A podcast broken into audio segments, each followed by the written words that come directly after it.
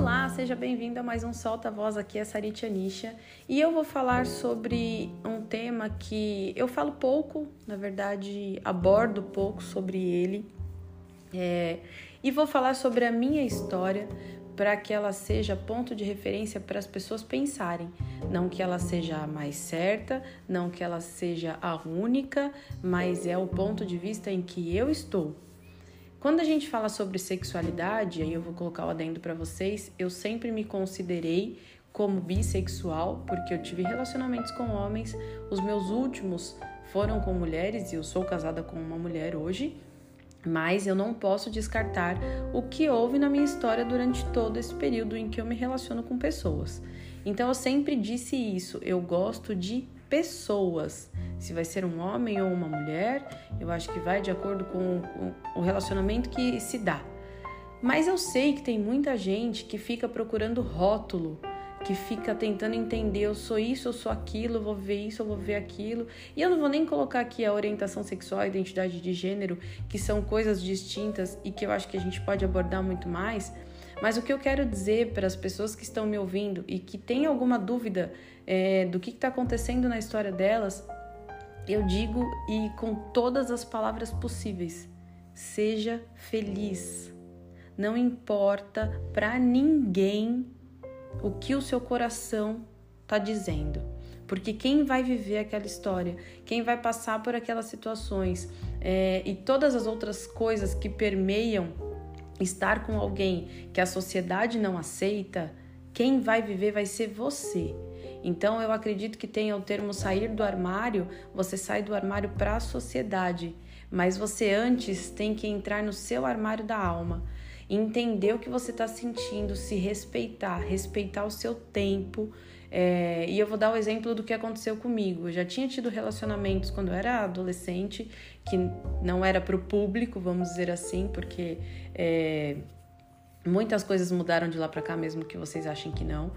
E o meu primeiro relacionamento para o público, vamos dizer assim, para que a sociedade visse, é, foi com a minha ex e ela, ela teve o total respeito de entender o meu tempo, de dar a mão, de dar um beijo na rua, de apresentar para as pessoas, porque eu primeiro precisei passar por todos os meus processos internos, processos individuais, para que eu passasse por processos do relacionamento.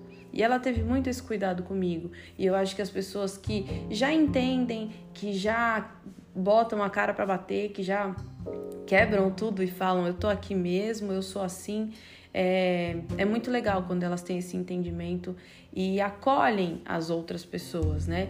Então, quando eu me vi naquela situação, eu falei, cara é, eu quero estar com essa pessoa, eu quero viver com essa pessoa, mas não quero viver escondida. Então eu tive que lidar com todas essas questões minhas para conseguir viver um relacionamento. Hoje com a minha esposa, é, nós vivemos sim o nosso relacionamento para nós e vivemos o nosso relacionamento social, que todo mundo sabe que nós somos uma família, que nós temos os nossos sete gatos, é, todo mundo respeita, nosso casamento estava lotado, mas isso é uma construção de casal, porque tem que ter uma construção social. A gente sabe que ainda existe muita gente que põe o dedo na sua cara, que fala mal de você e que te julga. E eu acredito mesmo que quem domina tudo é o seu coração. Então, eu sei que é difícil, eu sei que é complicado, eu sei que a gente não quer magoar as pessoas que nos amam, porque de algum jeito a gente carrega uma culpa de não chegar na expectativa do outro, dos nossos pais, dos nossos outros familiares, mas a nossa história, gente, ela é só nossa. Então, se você tá com alguma dúvida, se você tá com alguma questão, pense sobre você, não vai existir nenhuma outra pessoa que vai conseguir passar e sentir o que você está sentindo. Eu sei que também existem questões religiosas, muitas pessoas é, seguem uma religião que não aceita é, o relacionamento entre as mesmas pessoas, o mesmo sexo, e a gente sabe que isso também é complicado e você vai ter que rever sobre isso em algum momento da sua história. Mas lembre-se, nós temos uma vida e eu espero que a gente consiga viver livre. Os preconceitos virão e vão bater na nossa porta e a gente não vai abrir.